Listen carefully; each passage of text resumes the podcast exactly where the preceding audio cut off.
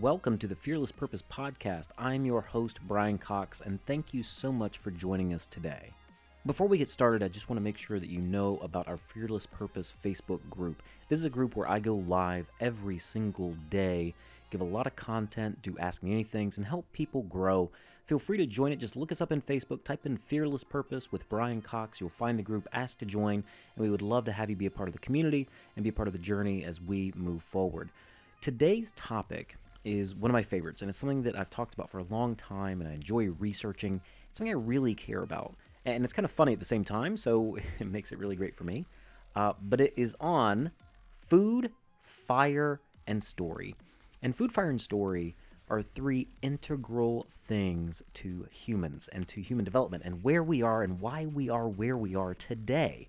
And if you think about it, it really it's important. So let's think about it the human connection of food. Obviously, we need food to sustain life. We, you know, we can only last for 30 days or so without food. It's something we have to have. It's important. But food is also used for something greater than that. It's used as a way to build community. People eating around the dinner table you know that that's more of a modern concept. As you look backwards in time you know as you look towards more of a, communal society and tribes you know the fire was the, the the main location for people to be. They would eat around a fire. They would eat together. But food brought people together. It's where they celebrated victories. It's where they told stories right? All this is combining right now it'll combine more in a moment. But it's where people gathered. And, and, and to eat was an important thing. Meals were an important thing. And so i think that as humans we were very tied to and have a, an emotional response to food.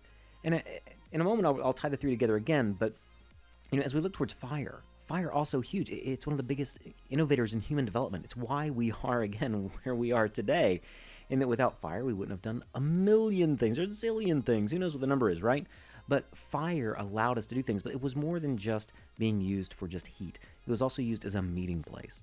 You know, you gather around the fire. In fact, whenever I I go to my parents' house. I love doing it. They're in the country, and and we go and we'll have bonfires, and everyone just kind of gathers around the bonfire, and it's warm, and you get this peaceful feeling. You get this.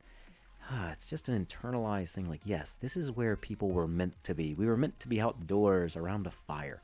It, it's just a wonderful communal feeling.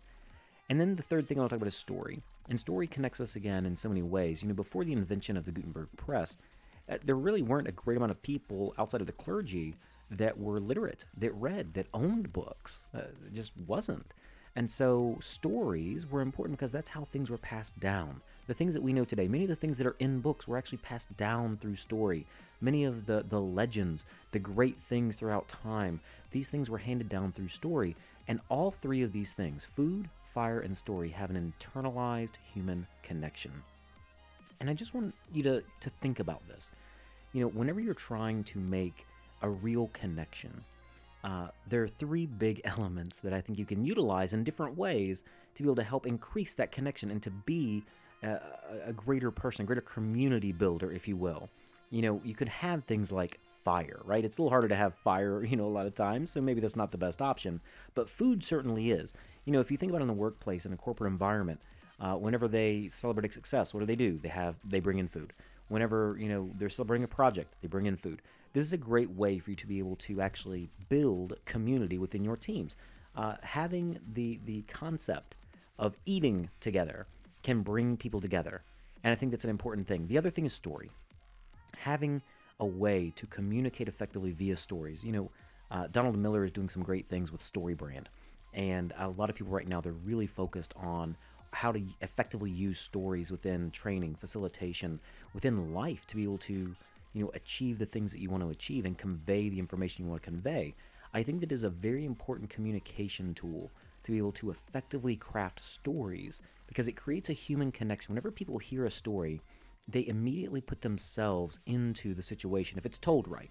If the story is crafted well, that's what they do. That's the point of it is that it brings in the listener to be a part of their story. And if you can bring them in to be a part of your story, then that makes it part of their story and they can see themselves doing it. This is a very big tactic in sales training that I think is a very important piece that can be utilized for great success is that if you bring them into your story, then it's their story.